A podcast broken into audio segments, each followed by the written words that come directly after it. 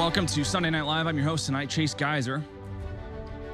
So much news to cover as this disease X has been basically announced. And we know that they've been talking about disease X for some time. We know that the major members of the political class have been talking about disease X. I believe that the term was coined. The crew did a great job in the last show having the Wikipedia page for disease X up. 2019 or 2018 that they coined the term, is that right? And so they like to have this just variable for this catastrophe that is yet to, yet to be defined, yet to be invented, yet to be created, yet to be released. They want this variable in place so they can build laws, policies, and infrastructure around this unnamed emergency yet to happen in the future.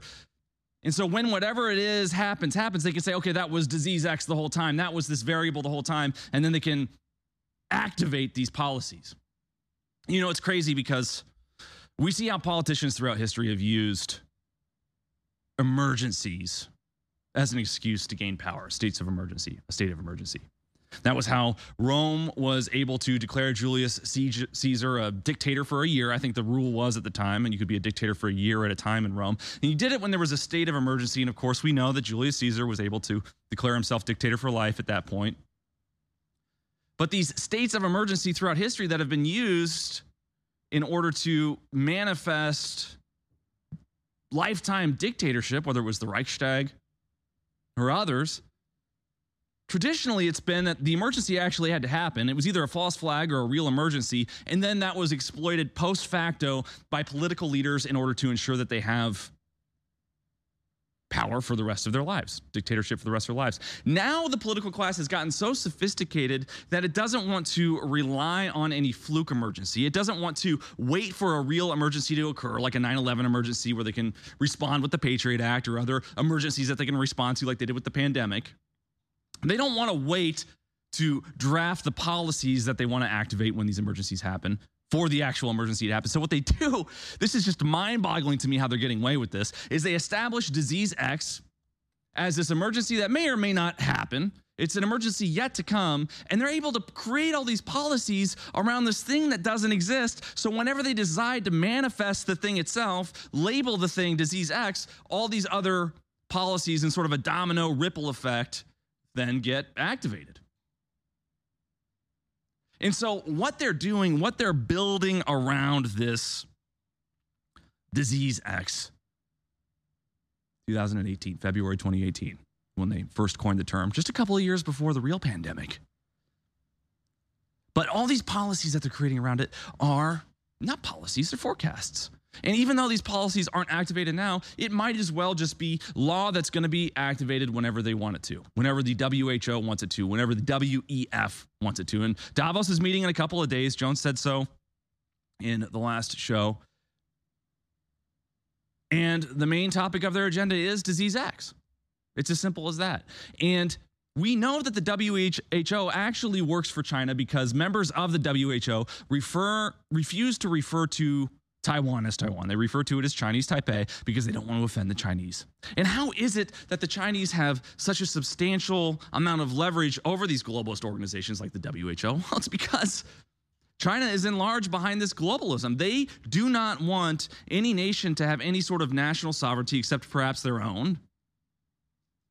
And so they push and support and they join these international globalist organizations so that when these catastrophes or emergencies manifest, China is left with a dis- disproportionate amount of power compared to the rest of the world. I mean, just look at the climate change agenda as a very small, simple example. We see the globalist institutions come out time and time again critical of climate policies in the United States, other first world countries. Europe's always making concessions. The United States is always making concessions. Our various leftist states within the United States, like California, are always making global sort of climate change policy concessions to the point where it's going to be illegal at some point in California to even use landscaping equipment that isn't battery operated. Right? And so China, who we know is actually I believe the greatest producer of greenhouse gases. They follow no climate policy rules, pushes these climate policies and this climate agenda upon every other nation, supports it in name only at these globalist institutions because they know that it cripples all of their competition. They know that they can continue to break the rules and no one's going to do anything about it because everybody defends depends on all their, their slavery and their manufacturing for their products and their medicine and basically just every physical item that exists in the world is because of China in some part. And so they push through like the WHO and the WEF and the UN and NATO and these other globalist organizations, all these climate policies that they don't follow. And while they dump radiated water, while they dump plastics by the millions of tons directly into the ocean, everybody else is making concessions on their policy to make everything totally expensive so they can't even compete remotely with China in terms of manufacturing. I mean, China has done a great job of leveraging the international globalist community to ensure that no nation will ever be able to manufacture for as cheap as China. They, they're using it to wipe out the competition. It's as simple as that. And we know that these vaccines are part of a globalist agenda because we've seen what happened over the last few years. We see what the likes of Klaus Schwab or the World Economic Forum say about using vaccines to depopulate the earth. We saw that clip. Jones just ran a clip in a promo, I believe. It might have been a clip that he called for, where Bill Gates admits that vaccines can be used for depopulation. He says it right in the same sentence. And now we're seeing evidence from reputable scientists, scientists we trust, scientists who don't have a dog in the fight other than the fact that they're participants in the human species, coming out and saying that the spike protein replaces sperm in vaxxed men. We're going to run clip one here just in a second. Sperm cells in males who have received a COVID 19 injection are being replaced by spike proteins, a German medical examiner has disturbingly claimed. Let's go ahead and run clip one and see shows that uh, actually we could confirm that the spike protein is produced in the deltoid muscles where the vaccine is, uh, is uh, uh administered, injected. But we could uh, show it in almost all organs, more or less uh, explicitly. And here you see a case where we show the testes and you, you can see that uh, in this 28 year old man who had a healthy son uh, and who died 140 days after injection, the spike protein is strongly expressed in the uh, uh, spermatogenic uh, organ in the testes. And you can see there are almost no spermatocytes in here, but uh, and uh, it's strongly expression of uh, uh, spike protein in the spermatogonic tissue. So uh, uh, also in elder persons, this is an old man, and you can see here's also a strong expression in the sper spermatogonia. There's no, uh, not one single spermatozoon in this, and a strong expression of the spike protein. So if I may make a personal comment. Uh, this is not a scientific comment. Uh, if I were a woman in fertile age, I would not plan a motherhood from a person, from a man who has been vaccinated, unless. Wow, bold. I think and a round of applause from that room. And you got to keep in mind, folks, that coming out and making claims like this, coming out and saying things like this to the public could potentially be career suicide for any major scientist.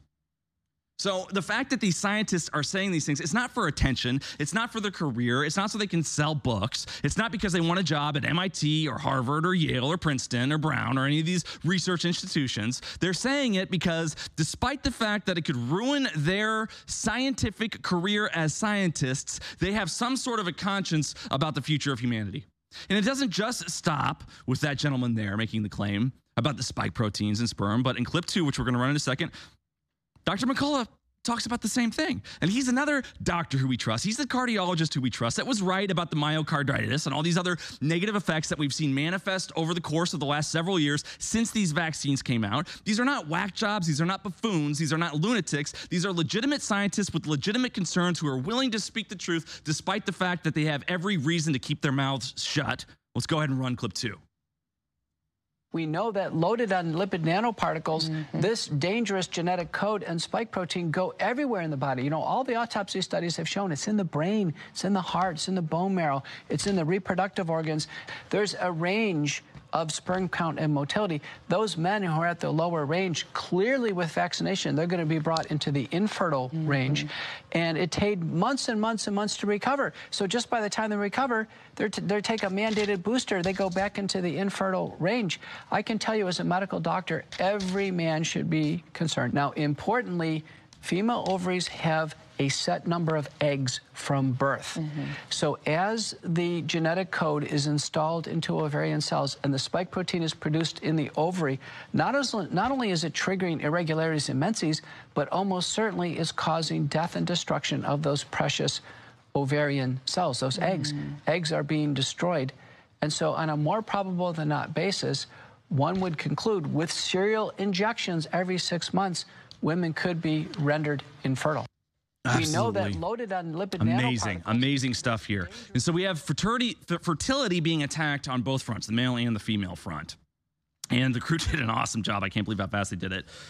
They cut a, a 60 second version of the Bill, Clay, Bill Gates clip that I mentioned. I want to run that right now just so you can see Bill Gates. Notice how these these globalists have been talking about depopulation for a long time, but it's seldom that you hear them explicitly outwardly admit or connect vaccination with depopulation. So, this is a very important clip to pay attention to because here we have Bill Gates associating vaccination with depopulation after publicly making claims that none of these vaccines cause fertility issues. All these vaccines are safe for pregnant women. They're not going to attack your sperm. They're not going to attack your eggs. Why is he talking about vaccination in the context of a depopulation conversation? Let's run the clip. Vaccines, healthcare, reproductive health services, we could lower that by perhaps 10 or 15 percent. The true ruling elite are a death cult. Cure evil. The elite are extremely wow, wealthy. Just fascinating stuff. So here he is, Bill Gates giving his talks and admitting that vaccination can lower the global population. So why is it and here's the other thing to consider. Why is it that suddenly Bill Gates is so interested in mass vaccination of third world countries? I mean, we've seen what he's done throughout all of Africa. We see his pushes in the international community for mass vaccination. And on the one hand, it's a tremendous opportunity for pharmaceutical companies to make a ton of money by pushing out their products to the third world paid for by the government or the likes of Bill Gates. But suddenly we see Bill Gates, who's so concerned about hyperpopulation growth, simultaneously so concerned about vaccinating the third world. How is it that you can be pro depopulation and simultaneously pro vaccines? I mean, imagine if, pro, if, if the vaccines actually worked, if they actually save lives, people live longer, they live into adulthood, they live into reproductive maturity, right? That's what the claim is. Then isn't it sort of antithetical to depopulation that we would want people vaccinated? I mean, you would think that if you vaccinated an entire population and the vaccines were actually safe and effective, that that would help with population growth. One would think that that would be a good thing if you want populations to prosper and grow. But you have Bill Gates repeatedly over years pushing vaccines on third world countries, claiming that they need to depopulate, claiming that the world needs to depopulate. The fact of the matter is, kids, they're not trying to depopulate first world countries. They want the middle class enslaved and paying taxes. What they want to do is they want to eradicate the poor. They want to just eliminate the poor class from these third world countries off the face of the planet because they see them as contributing to this climate change. They see them as the issue. They see them as burdens of the state. And so that's why we see these vaccination pushes on poor countries. That's why we see things like AIDS spread in Africa first and HIV spread in Africa first. That's why we see these diseases always seem to come from third world countries before they ever make it over here. I mean, when was the last time that some sort of a viral pathogen was actually born in the United States? We've got 350 to 400 million people living here. You think that every once in a while, there would be a pathogen that came out of here, but they always come out of these poor communities, whether it's in Wuhan, whether it's in Africa, whether it's in some obscure part of the world or it's Ebola. They always come kind of close to a lab in a really poor community. To me, that's just evidence that these viruses are manufactured, that these vaccines are part of some sort of very dangerous agenda. I mean, my dad got polio after he got the polio vaccine when he was a kid. They said, oh, it was just a bad batch. It was a weak batch. He didn't get it so bad. He can still walk and everything, but definitely had a negative impact on his strength for his entire life. And they just love it.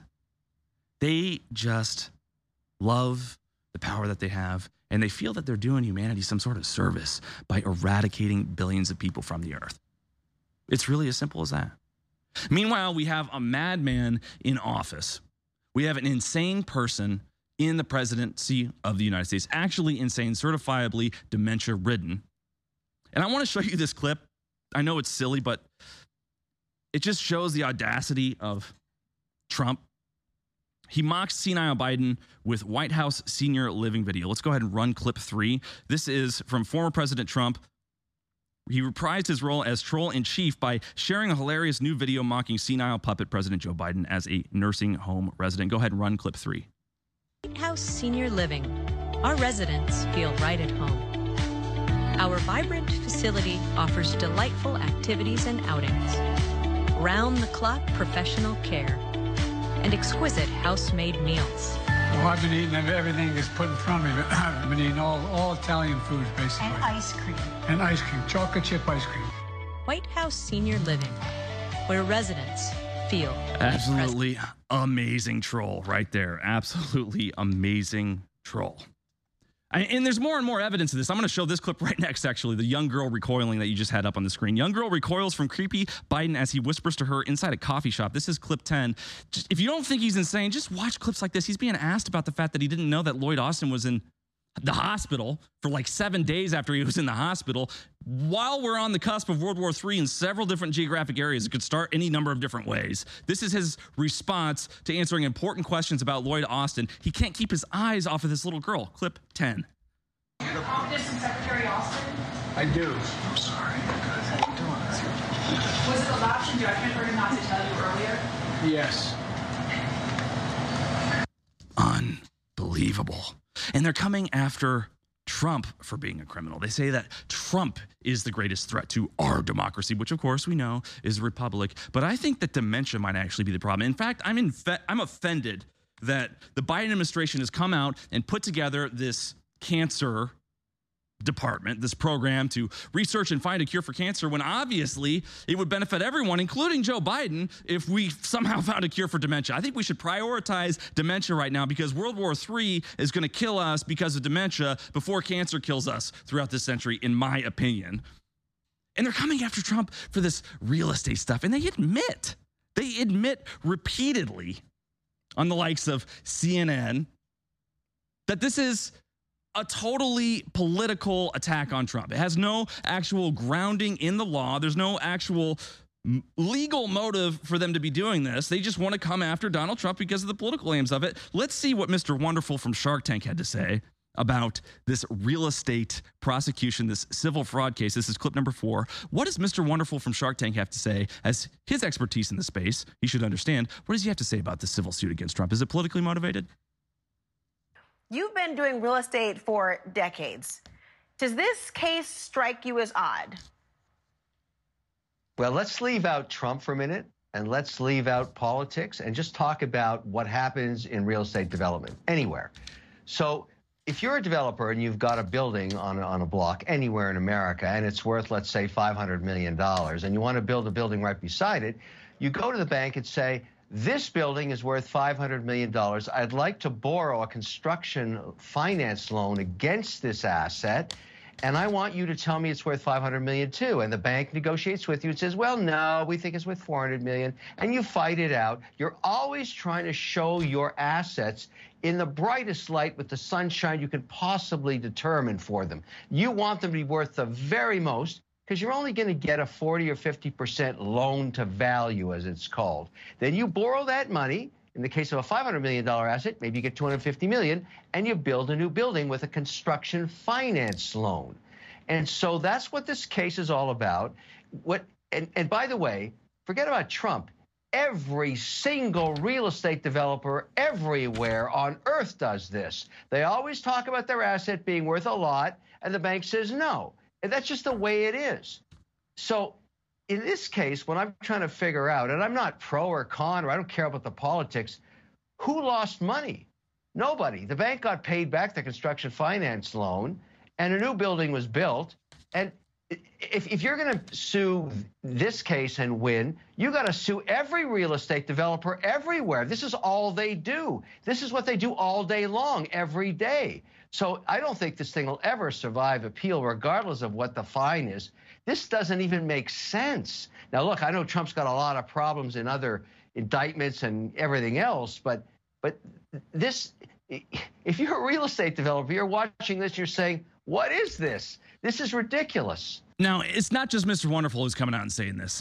So don't think this is biased or some sort of ridiculous claim by somebody who just happens to be blinded by Trump derangement syndrome and love of Trump or whatever you want to call it. But CNN admits that New York Attorney General Letitia James was a Trump witch hunt politically motivated, right? We're going to run clip six in a second. A pair of videos from recent CNN segments are going viral online as they provide a rare example of a left leaning mainstream media outlet allowing its viewers to receive a dose of reality. Let's see here what happens in clip six what they right. were doing. They got paid back. But it is a fact that Letitia James, as Paula Reid said, Letitia James campaigned for Attorney General in 2018 specifically on a promise of vote for me and I'll get Donald Trump. That's not something she said once. She said it dozens of times. She said it in writing. She fundraised off it. And she wasn't even specific. She didn't say, I'll get him for inflating his assets. At one point, she said he could be indicted for money laundering. At one point, she said, the day after she was elected, she said, and I quote, we're definitely going to sue his ass. He'll know my name.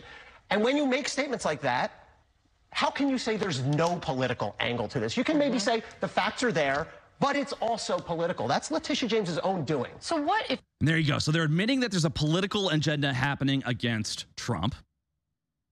They are in denial or at least covering up or lying about the fact that Joe Biden has dementia and he's running the White House. He doesn't know where his Secretary of Defense is or where Lloyd Austin is, even though he's in the hospital, potentially under critical condition, potentially dying. I guess he had some sort of prostate cancer operation and then got an infection. And Biden can't even take his eyes off of a teenage girl while he's being asked on video by journalists what the heck is going on with his administration. And then we have the Davos group going to meet together with the, sponsored by the World Economic Forum to talk about Disease X, which doesn't even exist, and everybody's just okay with it. Everybody's just believing it, and they're already starting the psychological manipulation. They're already messing with the population, preparing them for this thing that doesn't exist. If they talk about this thing that doesn't exist for two years and then it suddenly exists at their just sort of beck and call, they just flip the switch and all of a sudden it's real instead of this prognosis or this preparedness that they're pushing then everybody's going to believe it because of the long term psychological conditioning. You show somebody an ad seven times, they're going to convert after the seventh time. You lie to someone long enough, incessantly enough, loud enough, they're going to believe the lie. And we see that the new vaccine lab for disease X is unveiled in the UK. I mean, Jamie White did a great job. He wrote about this on Infowars.com. And we're going to run clip 14 in a second because I want to show you an example of this psychological conditioning that we're experiencing. But a new facility has been constructed in the UK that will conduct vaccine research for an unknown pathogen dubbed by the World Economic Forum, WHO, as X. How can you do research for disease X if it doesn't exist yet? Don't you have to actually have a disease in order to research it? The new facility is located at the secretive Porton Down Science and Technology campus in Wiltshire, England, which is best known for chemical and biological warfare research. Experts at this facility are preparing for the emergence of a new disease X virus, the BBC reports in August. Let's run clip 14 and see what they're saying on the news about it. Well, could the next pandemic make the height of the COVID 19 outbreak look mild? That's what some experts are predicting for what's being called Disease X. So I am very worried that we, we just don't, uh, we as a nation, we haven't made that commitment to really fully protect the American people. We caught up with internationally recognized Dean of the National School of Tropical Medicine at Baylor and co-director of the Texas Children's Hospital Center for Vaccine Development, Dr. Peter Hotez, who's traveling to get his take on the topic. We have a likelihood that new pandemic threats, that people call them disease X, are going to be ri- rising on a regular basis. And Dr. Hotez says disease X, the next pandemic, could hit hard whenever it arrives. Why do you think some experts are predicting the next pandemic will make COVID 19 look like a walk in the park? I've written about this as well. I wrote for the Houston Chronicle a couple of months back that COVID 19 is just the warm up act. Um, the next pandemic may not be as severe, but it could be much more severe. After years of pandemics popping up, including SARS and H1N1 early in the 2000s, Ebola in 2014, we had Zika in 2016, and now we've got COVID 19. Dr. Hotez says that's why the U.S. Office of Pandemic Preparedness was created, but he believes more should be done. Having the funds available to make countermeasures for new diagnostics, new vaccines, and at the same time, um, being able to um, support uh, the, vi- the virologists, the scientists who actually study these pathogens. Why are we seeing so many pandemics? It's one of the most common questions I'm asked. Is it's a confluence of 21st century forces. Um, a big one is climate change, which is altering the migration of uh, animals that can transmit these uh, viral pathogens. Now, no one knows when disease X, the next pandemic, will hit, but scientists say it is coming. No one knows when disease X will hit. Well, that's a lie. I think maybe the Davos group and sponsored by the World Economic Forum this week is probably going to come together and make that decision. When would it be beneficial for disease X to hit? We're coming up on a break in a few minutes. I don't want to get into the Gonzalo Lira stuff until I have a little bit more time to cover it without getting cut off because we've got so much great content to cover regarding Ukraine and its murder of an American journalist. But let me just summarize everything we've gone over. We've got disease X, which is non existent allegedly. We've got research facilities being found and discovered researching this disease that doesn't exist. And we've got policies being written for this disease that doesn't exist, policies which aren't activated yet, but will be activated, and policies that are going to be sponsored by the international community, by the globalist community, pushed forward by the WHO, which works for China. All while the president of the United States has dementia and they're lying incessantly about Donald Trump to ensure that he either ends up in jail or off the ballot. And if you can't get him in jail and they can't get him off the ballot, they're going to kill him. And I'm not trying to be hyperbolic here, and I hope I'm wrong here. It's possible that he's got good enough security that they, they won't infiltrate, they won't kill him. But come on, folks. If they killed JFK in the 60s, they can whack any president they want at any time they want. And that's why we've seen our presidents repeatedly give in to the intelligence community because they realize as soon as they get in office that everything they've said during the campaign is irrelevant. Everything they thought they knew is not true. And they realize that the intelligence community is actually behind every single administration, basically since its manifestation and its coming to power. All of our politicians, all of our presidents have just obeyed this intelligence community. And first, I think it was out of naivete. Now, I think it's because they're terrified of the intelligence community itself. I think that Ronald Reagan, for example, believed that the Cold War was necessary, believed that Russia was a real threat because he trusted in the intelligence community. I think he was being naive. I think he also suffered from Alzheimer's or some form of dementia, and he was taken advantage of by the intelligence community.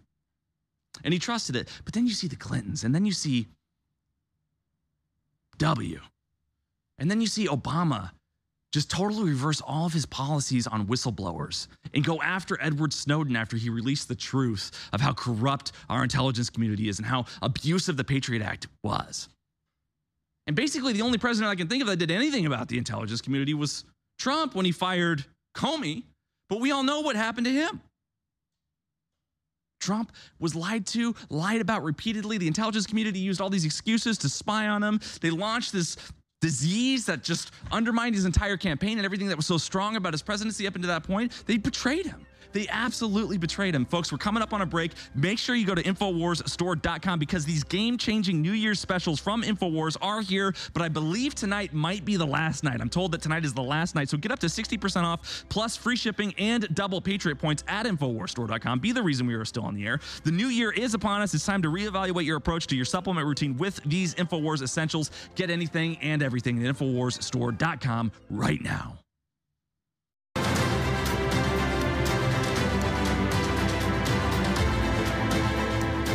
Zelensky and Hunter Biden have a great deal in common, and you should be aware of it. You see, Zelensky, the president of Ukraine, well, the cokehead of Kiev, because he is a cokehead, the cokehead of Kiev is actually a manufactured political figure. He was manufactured by a Ukrainian Israeli Cypriot oligarch called Igor Kolomoisky. Now, Igor Kolomoisky was the man who owns One Plus One Media here in Ukraine. And One Plus One Media is the company that financed and produced the TV show Servant of the People. and Servant of the People hired Zelensky, a well known actor in Ukraine, an actor with zero political experience or even any political interest. Well, they hired him to play the role of the president in this show, Servant of the People. Now, Servant of the People had huge ratings, but a lot of people say that it was really weird the amount of propaganda and PR that was done for the show. It was disproportionate to any other show of any channel. The amount of PR, positive press, and all the rest of it, it was really pushed on the people. Some people say it was completely astroturfed. Some people who know uh, how to speak Ukrainian and who have watched the show have told me that it's a mildly enjoyable show, but no big deal. But anyway, the show was hugely popular. And it ran from 2015 to 2018. And almost seamlessly, Kolomoisky, the oligarch, created a party called Servant of the People, same name as the TV show. And their candidate was Zelensky, a man with no previous political experience and indeed no previous political interest. And Kolomoisky financed Zelensky to the point that Zelensky today is a billionaire. How many actors do you know are billionaires? Hmm? I mean, I don't think that Tom Cruise is a billionaire and he's the most successful actor in the world if he's just an actor. Hmm? Zelensky is more than just an actor. Hmm? He's the finger puppet of Kolomoisky, this oligarch. And do you know who Kolomoisky also financed to the tune of $50,000 a month, plus additional benefits of different sorts? Hunter Biden. Yes. In 2014, Burisma, the Ukrainian oil company, gas company, excuse me, hired Hunter Biden to be on its board of directors to the tune of $50,000 a month. Who do you think controls Burisma? Kolomoisky, the same guy who manufactured Zelensky as president of Ukraine. Yeah, I bet you didn't know that. Hmm? Zelensky and Hunter Biden are spiritual cousins. They are bankrolled by the same guy. It's funny because both of them have uh, drug addictions, pretty serious ones. Mm-hmm. Both of them get their money from Kolomoisky, and both of them are intimately involved in Ukraine. But here's the difference, of course. Zelensky doesn't have a dad who's president of the United States, now does he?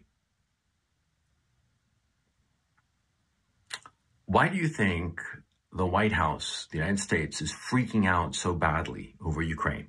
Mm-hmm. In Ukraine, there are all kinds of secrets. In Ukraine, well, see, the more unsavory people in the Washington establishment have used Ukraine as their private piggy bank to the detriment of the Ukrainian people. They have financially raped Ukraine, stripping it of monies and assets, monies and assets needed by the people of Ukraine.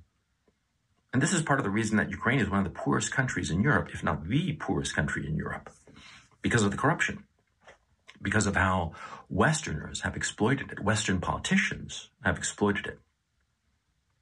Hunter Biden, $50,000 a month. And you say to yourself, well, 50,000 isn't that much. Yeah, but you know, $50,000 a year is the medium household income in the United States.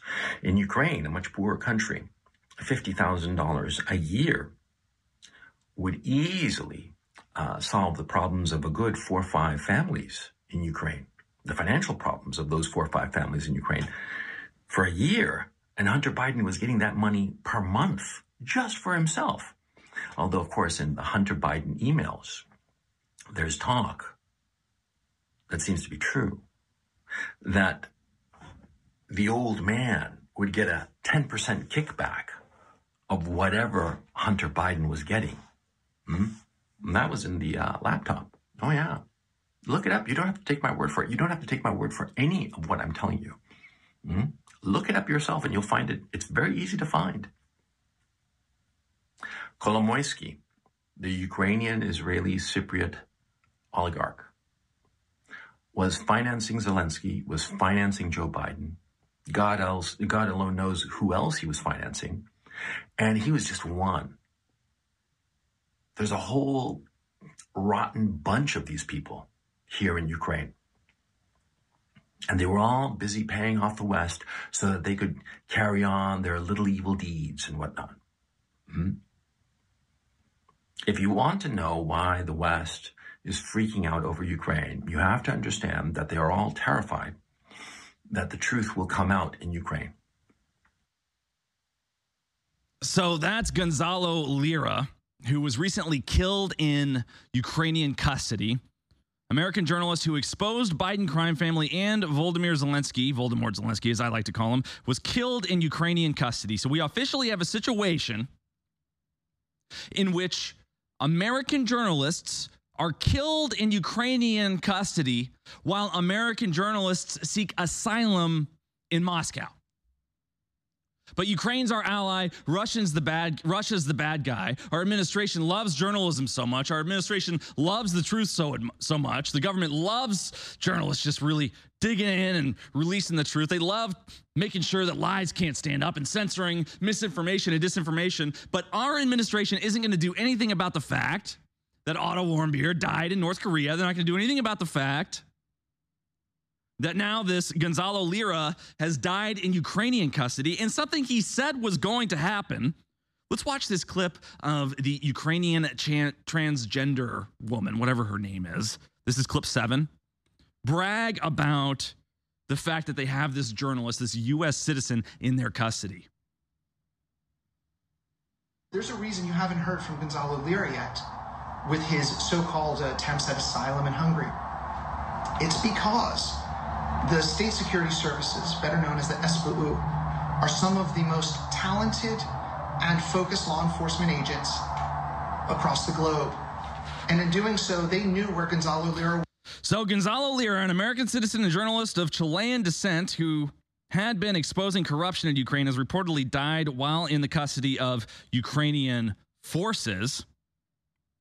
Let's just run clip eight while we're while we're on this topic. I want you to see this question from a reporter about his arrest as well. Go ahead and run clip eight.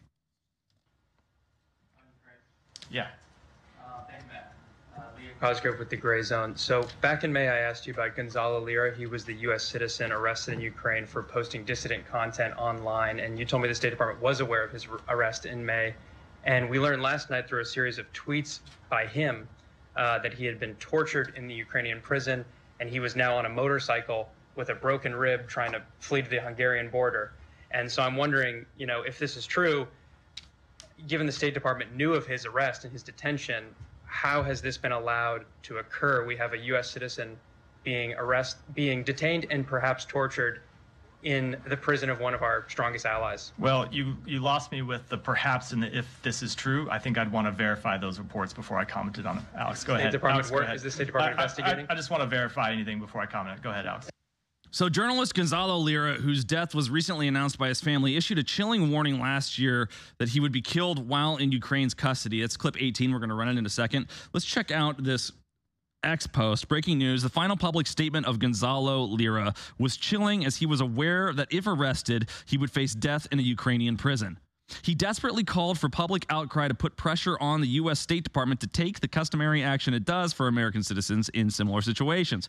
However, the outcry never materialized. The MSM, the mainstream media, ignored his story, which allowed State Department officials to ignore Lira, a journalist who was critical of them. Gonzalo was an American citizen and was abandoned by our government to die. Let's hear what he had to say in clip 18. Sad stuff. The start of the genesis of this whole situation is because I had an opinion that went against the narrative. And that's why I went to prison. And that's why, if I'm arrested again, I will die in prison. So I ask you, please, as many people as possible, the American State Department knows exactly who I am and the situation I'm currently involved in. And they know the fate that awaits me. They know it.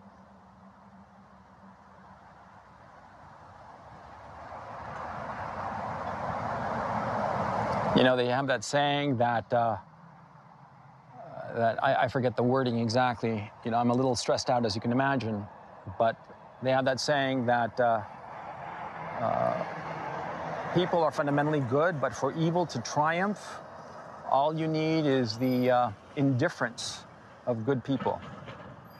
Please don't be indifferent to my fate. I ask you this very humbly. Please recognize that,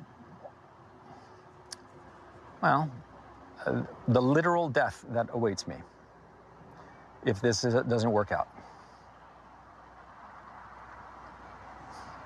Unbelievably sad. Understand what's to going see this poor on. guy. He knows exactly what's going to happen to him. He smiles as he gives his last public statement before he was arrested, and now he's died at the hands of the Ukrainians. It's not because he had some pre-existing condition. It's not because there was something wrong with him. He wasn't dying of cancer. It's because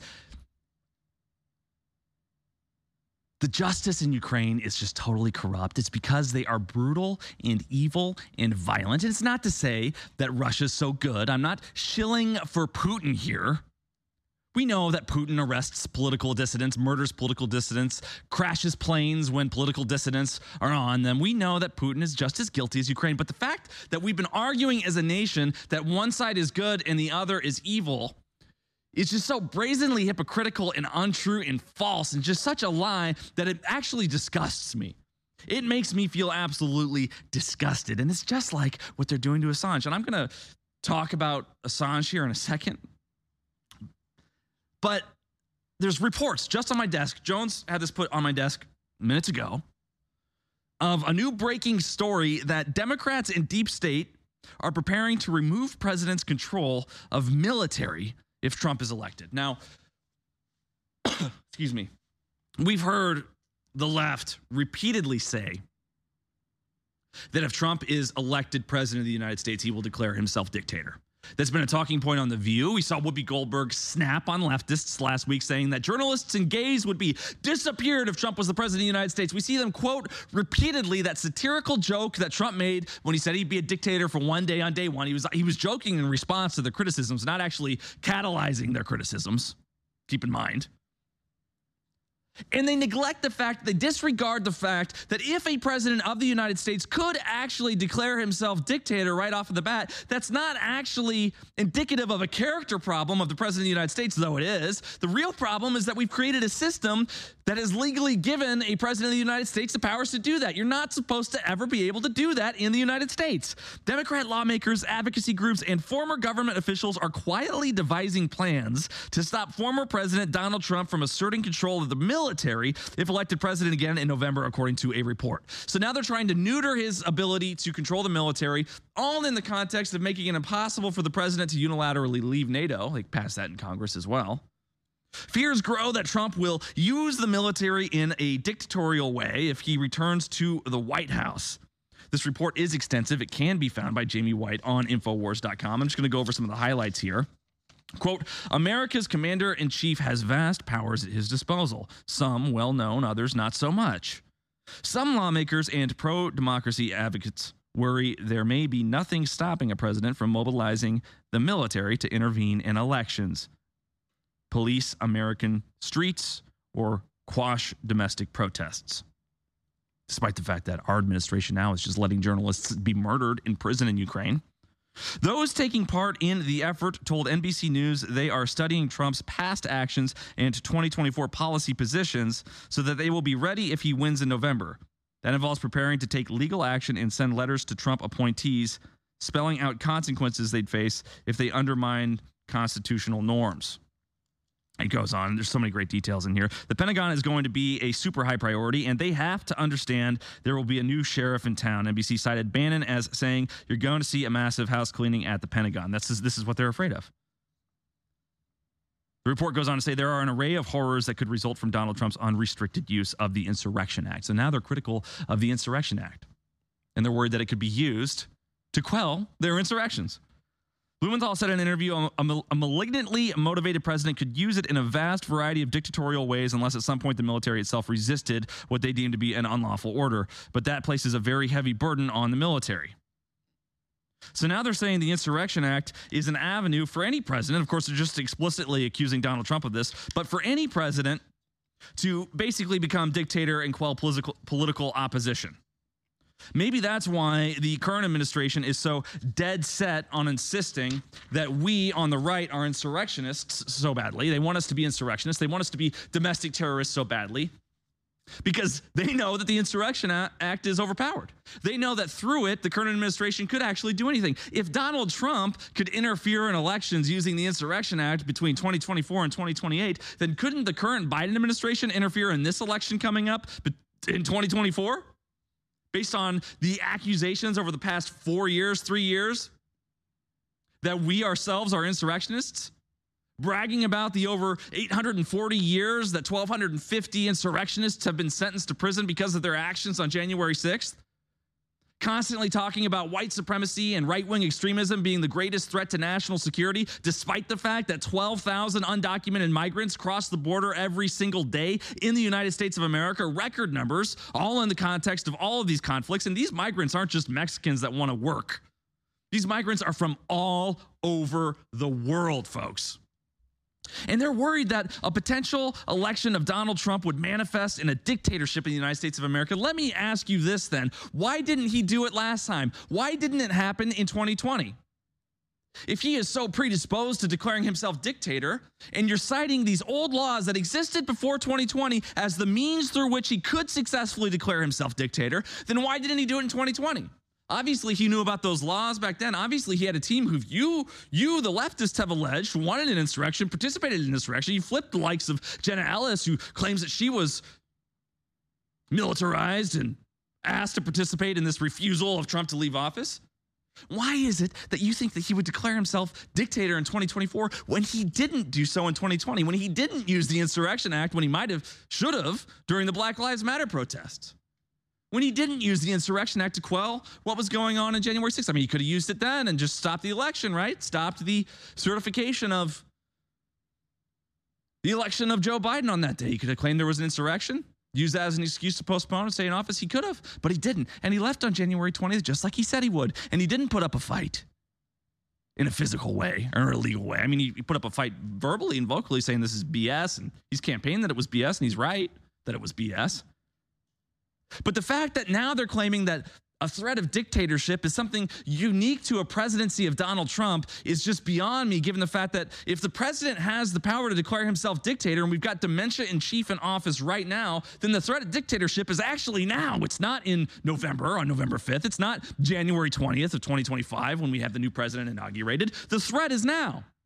They're just trying to make sure they can neuter the presidency as much as possible because they know that Trump is going to win. They know that their cheating isn't enough. They know that the people are suffering despite all their false allegations or false claims that Bidenomics is just some sort of astronomical success. They know that bankruptcies are up 20%. They know that no one can buy a house. They know that $2,000 in 2020 is worth like $2,400 now.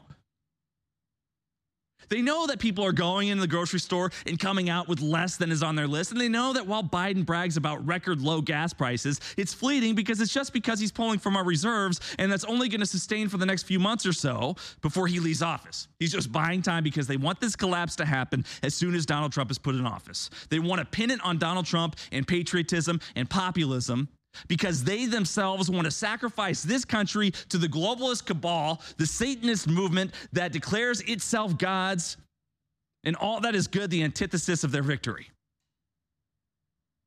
As if Donald Trump is some sort of threat to democracy. We've seen that the FBI has stonewalled Seth Rich laptop production. The FBI has asked a federal court for a second delay after being ordered to produce information from Seth Rich's computer to a Texas resident, Brian Huddleston, who has sued the Bureau.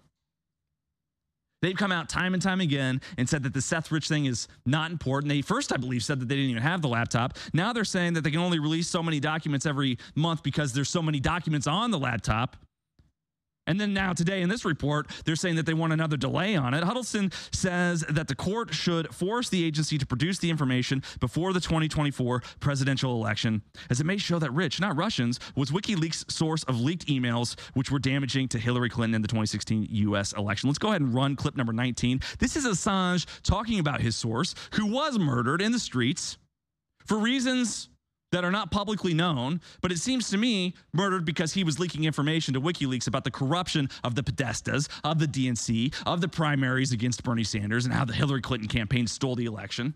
Let's go ahead and run 19 see what Assange says in the context of Gonzalo Lira being killed in Ukraine for reporting the truth, just as Assange did. Donald Trump has had a disastrous few weeks. If you look at the polls, he needs a miracle. Um, in the American political lexicon, there's such a thing as the October surprise. The stuff that you're sitting on, uh, is, is an October surprise in there? We Do never you even know material. what you're sitting on? WikiLeaks never sits on material. Uh, whistleblowers go to significant efforts to get us material and often very significant risks. As a 27 year old uh, works for the DNC who was shot in the back, murdered uh, just two weeks ago uh, for un- unknown reasons as he was walking down the street in Washington. So, That was, that was just a robbery, I believe, wasn't it? no, there's no finding. So, uh, What are you the sort of suggesting? What are you suggesting?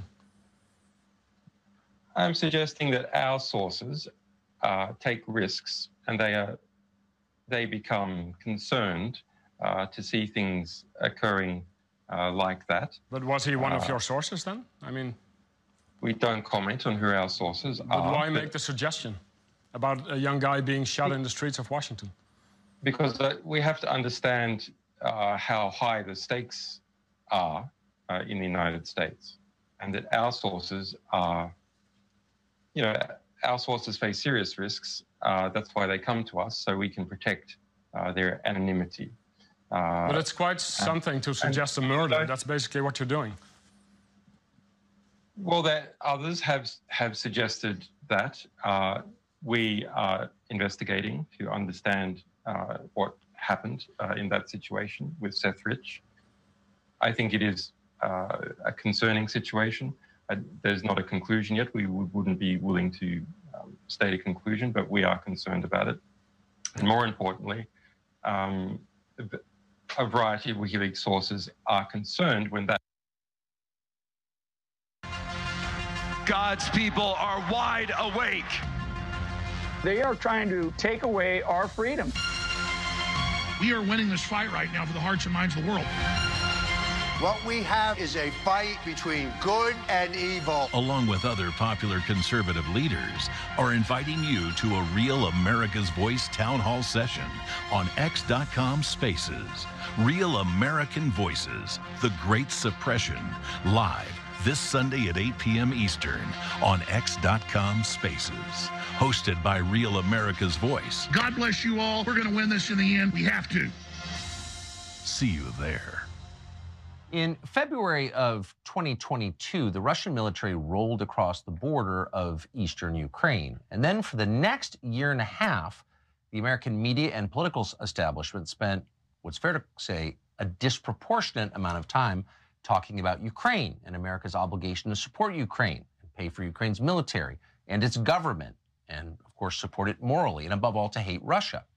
And most Americans obeyed. Politicians wore Ukrainian flags on their lapels. American citizens put Ukrainian flags on their mailboxes and on their bumper stickers. But one thing most Americans didn't get a lot of was actual news from Ukraine. What was it like to live there? What was happening inside that country that we were supporting and paying for? Well, you couldn't really know because there's virtually no coverage of it. But on social media, there were a few people reporting in what seemed like a pretty honest way from within Ukraine. And one of them in February of 2022, the Russian military rolled across the border of eastern Ukraine. And then for the next year and a half, the American media and political establishment spent, what's fair to say, a disproportionate amount of time talking about Ukraine and America's obligation to support Ukraine and pay for Ukraine's military and its government, and of course, support it morally, and above all, to hate Russia. And most Americans obeyed. Politicians wore Ukrainian flags on their lapels. American citizens put Ukrainian flags on their mailboxes and on their bumper stickers. But one thing most Americans didn't get a lot of was actual news from Ukraine. What was it like to live there? What was happening inside that country that we were supporting and paying for? Well, you couldn't really know because there's virtually no coverage of it. But on social media, there were a few people reporting in what seemed like a pretty honest way from within Ukraine. And one of them was an American citizen called Gonzalo Lira. He'd lived in Ukraine for quite some time, and he posted, particularly on Twitter, his accounts of what life was like there and his view of how the war was going. And so, for people who are interested in what was happening, he was worth watching. Here's one of his reports. The Russian economy is sailing on, sailing on. European economy, people are starting to die of hypothermia in the UK because they don't have access to the cheap energy of Russia from before. See? And so everything that the West has thrown at the Russians has boomeranged right back at them. And so now they're panicking and they're trying to figure out a way out of this situation. And they figured that if they throw more tanks, it'll help. It won't help. The, the Ukrainians, rather, they had like something like uh, 2,000 tanks before the start of this conflict. You think a couple of hundred now is going to help? I mean, why are they asking them? Because those 2,000 tanks are gone. That's basic, you know? And so, what, uh, a couple of hundred, maybe 300 tanks, is that going to change the outcome of the conflict? No, it won't. The Russians are just going to destroy them. In the West, all of the uh, propaganda has said that uh, the, you know Zelensky is a hero, a Winston Churchill figure, you know, and, and the Kiev regime are just angels and stuff like that. No, they're, they're bloodthirsty murderers. The Kiev regime. I'm, I'm telling you right now. So he made a couple of points. One, Russia is not losing the war with Ukraine. Russia is winning. Two, the Russian economy, despite the sanctions from the United States and Western Europe, and despite the war, has not been destroyed. The Russian economy is actually fine, and in some ways it's improving. It's becoming more independent, more commodities based, and that's an advantage for a country with a lot of commodities like Russia. Meanwhile, the U.S. economy and U.S. military power has suffered as a result of the war. Now, Lira, to the extent that people responded to him in this country in our media, was denounced as a Russian puppet and a liar and a propagandist. But in fact, now we can admit he was right. What you just heard was true, factually true. Russia is not losing the war in Ukraine. Russia is winning. Russia's economy is fine. Ours is not. So, what happened in Gonzalo Lira? Well, for posting that video and others like it, he was arrested by the government of Ukraine, the one that we pay for the supposed democracy that we support for moral reasons against the autocracy of Russia. He was arrested and then he was let out and then he tried to leave the country. He tried to leave Ukraine. Here's a video, his last video. This is Gonzalo Lira. I will definitely be sent to a prison labor camp where I will most certainly die. And so I decided that the smart thing was take my chances in terms of getting across the border. Right now, I'm maybe five kilometers away from the border with Hungary. Uh, over the last two days, I rode my bike just about 1,300 kilometers from Kharkov all the way here to the border. And my intention is to cross the border uh, get to Hungary, and in Hungary, I'm going to ask for political asylum. So either I will cross the border into Hungary in the next couple of hours, or I will be arrested again, and uh, God knows what will happen to me. He never made it. Five miles from the Hungarian border, five kilometers rather, from the Hungarian border, he was arrested. Gonzalo Lira remains in prison tonight, a political prisoner in a country that we were told was free, a country whose government we are still paying for. The Biden State Department is uninterested in the fate of this American citizen. In fact, of course, they support his imprisonment, and no one in the national media seems interested in his fate whatsoever. So we thought it would be worth speaking to his father, Gonzalo Lira Sr., who joins us now from Chile. Mr. Lira, you guys so can check out the rest of that us. on X. Have you? We're going to take calls this hour. I do want to open up the phone lines. 877 789 2539. Again, that's 877 789 2539. And I'll let the crew screen some of the calls as they come in, and I'll cover some other news in the meantime. I want to talk about this issue with the Houthis and this conflict in Yemen and just shed some light on what's going on here. So we're going to run clip 20 here in a second. Rioters breached the White House security fence during March for Gaza And I know that the Yemen situation is different than the Palestinian issue, but they are inextricably linked. So let's just go ahead and run clip 20 because I want you to see sort of the maniacal level of protesting going on here. Then we'll get into the Yemen story.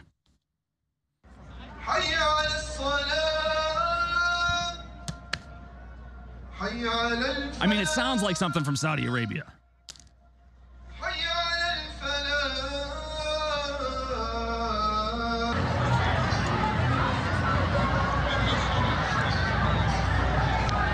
So you can see that there's thousands of protesters, many of them praying at the scheduled prayer time. Great reporting by Dan Lyman and Border Hawk. This here in the United States. And this is all in the context of what's going on with this conflict in Yemen and this sort of unilateral decision of the Biden administration to bomb the Houthis. So, Red Sea blockade undermining global commerce, according to reports. World trade plunged by 1.3% from November to December 2023 as a result of Houthi attacks on merchant vessels in the Red Sea, according to a new report by the IFW Kiel. So it's the German Economic Institute said on Thursday that the volume of containers transported via the Red Sea had plummeted by more than half as of December and is currently almost 70% below the volume that would usually be expected. And so they're using these attacks, these alleged Houthi attacks, as an excuse to bomb the Houthis in Yemen. But these strikes on the Houthis mostly failed, apparently. So Jamie, Wright, Jamie White reports at Infowars.com the U.S. led strikes on alleged positions of Houthi militias in Yemen have failed to significantly weaken their military potential and prevent them from further attacks on shipping routes in the Red Sea. The New York Times reported on Saturday, citing sources. And I want you to see this clip here of the bombings in clip 12. And then I'm going to show you some of their protests. Let's go ahead and run clip 12. So obviously, you can't understand what the guy's saying because it's not English, but you can see in the distance many explosions in Yemen. You can hear dogs barking. The dogs are freaking out because, you know, it's just like the 4th of July here. All these loud explosions make them incredibly anxious. And so, yeah, we're, we're, we're, bombing this country, haven't declared war on any country since 1941 the legal way with congressional support. Every conflict we get in is sort of at the unilateral behest of the president of the United States. And now Biden is receiving criticism, rightly so, from both sides of the political spectrum for just sort of unilaterally making a decision to bomb Yemen. I mean, we bombed Libya, we unseated Gaddafi, just unilaterally just getting involved in all these conflicts. And let's see the Yom, the Yemen protesters. This is clip 13. I want to go over these Yemen protesters. I want you to get a sense of how massive and militant the opposition is because every time we drop a bomb, we create a generation of terrorists that will come back to haunt us. It's called blowback. We create enemies when we kill people indiscriminately out of nowhere. Let's go ahead and run 13.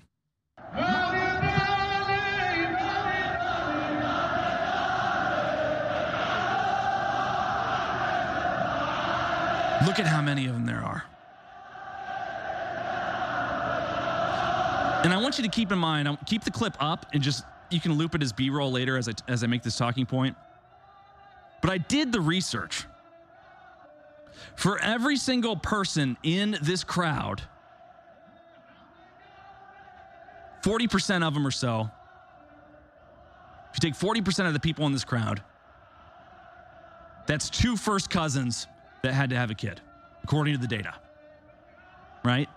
So for every person you see in this crowd, that's how many first cousins had to get married and have children for those people to exist.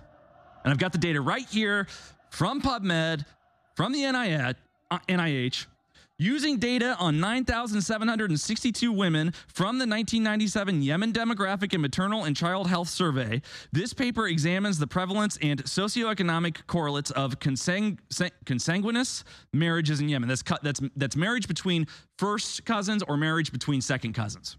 Okay, that's what that means. The results indicate that 40% of marriages, I believe this study was conducted in 2003, but it's using 1997 data. The results indicate that 40% of marriages are consanguineous. Over 85% of those are between first cousins, 15% between second cousins. And you got to understand that I'm pulling real data here. I'm making a real talking point, and it has absolutely nothing to do with race. It's not because they're Arabian that I'm criticizing them. It's not even because they're Muslim that I'm criticizing them. I'm telling you right now, and I'll, I'll tell you why in a second, that there is a massive cousin marriage problem in the Middle East, and none of this terrorism will go away until we stop, they stop having children with their cousins. Do you have any idea the mental health issues, the infant mortality issues, the IQ issues, the aggressiveness and behavioral issues that are associated with generation after generation after generation of having kids with first cousins. Do you think that the people in the West Bank or in Gaza or in Yemen or in any of these Middle Eastern countries who have adopted the practice of cousin marriage and cousin breeding, do you think any of them are capable of running a just and upright and competent state? Do you think there can ever be peace with people like this? Do you think that when we indiscriminately bomb them, that they're able to understand the nuance of the conflict in the Red Sea and how it was actually there. No, they're just angry. They just hate us and they're very easily radicalized. They're very easily militarized and they want blood. It's as simple as that, folks.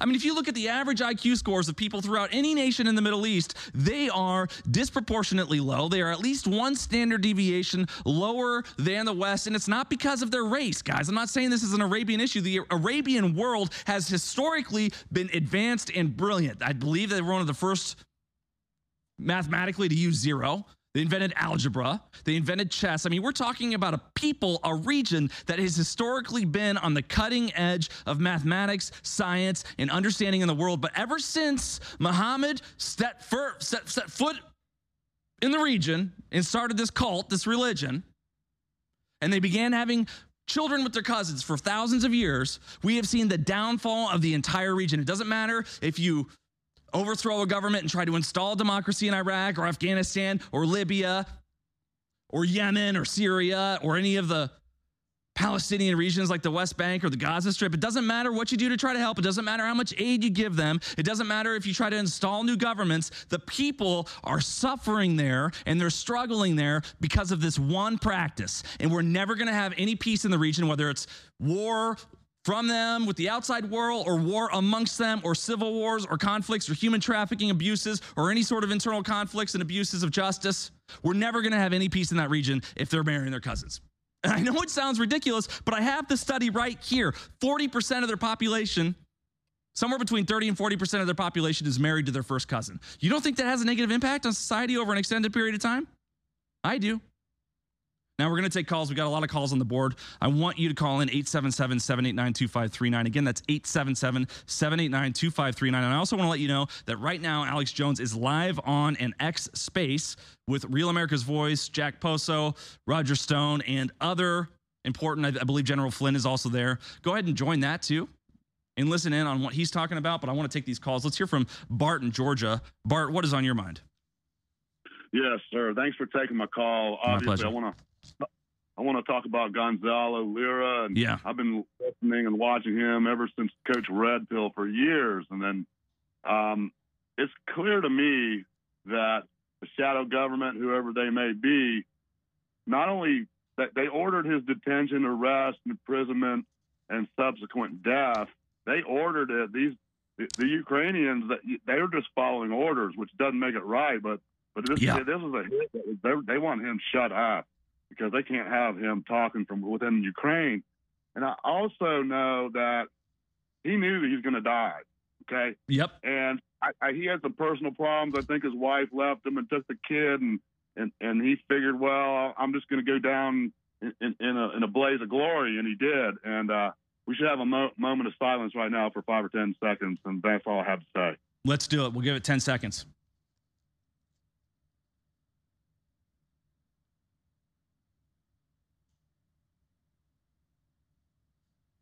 Thank you, Bart. I appreciate that. Let's hear from Jack in Wisconsin. Jack, what's on your mind? Hey, Chase. Uh, I wanted to talk about some uh, about like seeking out information, and uh, you know, I was listening to the Alex Jones show earlier, and he's obviously upset, and you know, he's waiting for all the normies to catch up. And I think a big thing is like, you know, for people who have questions about these uh, theories just to you know go seek them out and you know seek and you'll find and see it with your own eyes. Even theories like flat Earth, you know, it's like, oh, how are you going to prove flat Earth? You can go to places on Earth where you can see uh, the curvature of the Earth, like on Easter Island. Sure. You know, which is 3,000 miles out from South America in the ocean. You know, you can actually see the curvature. Yeah. So, you know, I was just thinking about that type of stuff. What do you think? You know, no, I, I, I think there's all sorts of reasons to believe that the earth is round. And I know that we talked about this with the awesome caller, Willie from Philly. He's super nice guy. And I am going to put together some sort of a more robust report, actually trying to tackle these issues in an honest way. Because frankly, I don't care whether or not the earth is round or flat, which is why I think that I'm probably in a good position to look into it. Because if I find out it's flat, I'll just say it's flat. I don't care. I don't, I don't have a dog in the fight, whatever. And so I'm happy to look into it. And I, I, believe in the experiments conducted by Pythagoras, where he was able to determine the shape of the earth with relative accuracy thousands of years ago. And I believe in just Elon Musk flying rockets into space and orbiting the planet. I, I just trust I trust Musk, frankly. And I understand that we don't have any sort of pictures of the globe because we've traditionally been too close to it, even with our satellites, to get a picture of it all at once, and that NASA com- combines different images of the planet at all times so that we can see it. I understand that there's anomalies and questions and weird understandings around the theory of relativity and gravity, whether it's a force that pulls us or whether we're flying towards objects that have large mass because of the fabric of space bending over space time. I know that it's complicated, so I don't have every sophisticated scientific answer for why every single flat Earth point is wrong. They've gone through, they made a ton of arguments, and I'm not educated enough or versed enough to answer every single one of those things. Like when somebody calls in and they say, okay, then why is it that we can't see beyond 300 miles from peak to peak? And I don't know. I haven't done the ge- geometric calculations on the circumference of the earth and determined how far the human eye can see to figure that out. And, and so, the, so what I need to do as someone who doesn't care whether the earth is flat or round is I need to just honestly look into it, create a report, of what I come up with and try to answer as respectfully and honestly all these questions. And it's a shame that I have to do it because A, I'm not a scientist, but B, it's a shame that I have to do it because the problem with this whole flat earth thing is that no serious scientist is respectful enough of anybody who is an advocate of flat earth. They don't take them seriously enough to give them the respect and due diligence to actually respond to some of the questions, claims, or anomalies that flat earthers point out. So, whenever you point out anything that implies or suggests that the earth is not round or that the earth is flat, no real scientist even gives you the time of day to respond to you because they're so arrogant and they've just got this hubris and they think that they're so sophisticated that they, they don't even want to bother with it. They think it's so ridiculous and silly. And I am the person who doesn't actually disrespect you for doubting the narrative. And I'm happy to look into it and try to discover or understand what the scientific explanations are for why I believe that the earth is round and present them to you in a respectful way and have that back and forth. Because I'll tell you what, man, I, I know enough about the world, about the history of government and politics and propaganda to respect anyone with the audacity not to believe anything that everyone else seems to believe because it's pushed from the top down. So I respect all flat, earth, flat earthers. I disagree with them, but I am going to do the work that needs to be done in order to show that respect by coming up with a reasonable, scientifically backed, honest understanding of why I believe what I believe about the round earth. What do you think? You know, I, I like it. I like it, but you know, seeing is believing also, and that's Yeah. like with a lot of rabbit holes. You know, like Yeah. I was wondering too. I hear all these arguments. Wonder sometimes I live on Lake Michigan. You know, so like you can kind of see like, oh, it's pretty flat. You know, Yeah. and uh, you know that's one of the reasons I went to Easter Island. I was like, I want to see with my own eyes, and you can see it. Yeah, absolutely. Thank you so much And, for your call, maybe- Jack. I maybe the appreciate that. Go ahead. Late. I want, I want you to finish your thought. I thought you were done, but go ahead and say your last thing. Oh yeah, I I also thought like, what if we took some of the flat earthers and put them on like Blue Horizon or Elon's ship and launch them up there, and they get to pick the people out. They go up there and bury the hatchet once for all. It's like, hey, Yeah. you know, Well, then uh, you'd have a slew of YouTube videos about evidence that all the windows on the ship were actually LCD screens. You know what I mean? So, so I'm gonna do the best I can. I'm gonna give this a pass, Jackie. Jack, thank you for your call. I appreciate you, man. Let's hear from Len in Indiana. I always love hearing from Len. What's up, man? Well, Chase, I went to see the movie Beekeeper. Yeah. And as I finished that movie, I went to the restroom and there was a young man there. And I said, Well, what did you think of it? And he says, I think it is the storyline is relating to the White House. What do you mean? I, wait, tell me a little bit about the movie. I'm, I have no idea what this movie is. All right, you know, straight uh, Jason Stratham. Yes. Am I? We got it up on the screen with the trailer. All right, there he is. Okay, and he's the beekeeper, and Hmm. he's like the rogue agency that is beyond the CIA. Okay. Okay, an assassin, and uh, so he's going after the child of a politician Okay. because he's a scammer and a drug user. The politician is? No, the son is. Okay. And so the last line from the star in the movie is do you bel do you serve the law or serve justice? Oh, interesting. Interesting. So, what do you think?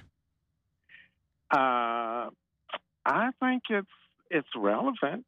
I think we've got a lot of a lot of people that have sworn their professional, ethical, and moral uh, oath Yeah. to the bar, and they're not doing their duty. Yeah. Well, I you know my my theory on this is that you have to f- you have to follow all just laws and you have to break all unjust laws. It's our duty to break unjust laws and to follow just laws. That's what civil disobedience is. That's how the civil rights movement in 1964 was able to be successful. They broke unjust laws peacefully. They sat in at restaurants that discriminated and they got the agenda done. I do appreciate it, Len. And I know there's issues with the Civil Rights Act of 1964, but all in all, I think it's a good thing in this country that we don't have different water fountains for different races. Okay, let's hear from Andrew in New Jersey. Andrew, what's up? Yeah, I just want to interject too the civil rights um, and Martin Luther King Day tomorrow. Yeah. That you and I we had spoke about how the Democrats had schemed in the '60s to take the black father out of the home and Yes. get as many Yes, through women inflation. on welfare. Yep. And um, also, so I the tragic assassination of Dr. King, I would think, oh, maybe if he wasn't assassinated, the Demo- he he was a Republican and a reverend, so maybe the Democrats would have never got their hooks into the black community and did so much Mm. damage. But I just thought of that. But I want to say with um, the flat Earth, you could comment immediately. But I saw the video. Why doesn't the plane go upside down if the Earth is round? When you fly around the Earth, when we fly to Thailand, where my wife's from, it Right. doesn't. You know, if it's if it's round, why isn't the plane at some point going upside down? But let me finish my uh, real. I just want to say with the Ukraine, I worked in uh, Fox 56, and the reason in Wilkes-Barre, Pennsylvania, and it was just the Ukrainian church, and they have during Easter the blessings of the baskets, not like Easter bunny baskets, but like food and things. And they told me like, well, this represents the wealth of the Ukraine, and we have grain, we have agriculture, we have tech industry, manufacturing. So they're admitting that they're affluent, that they're a, not a third world country. Plus, we've given them billions of dollars. Right. So it's just like we're supposed to endlessly give them money.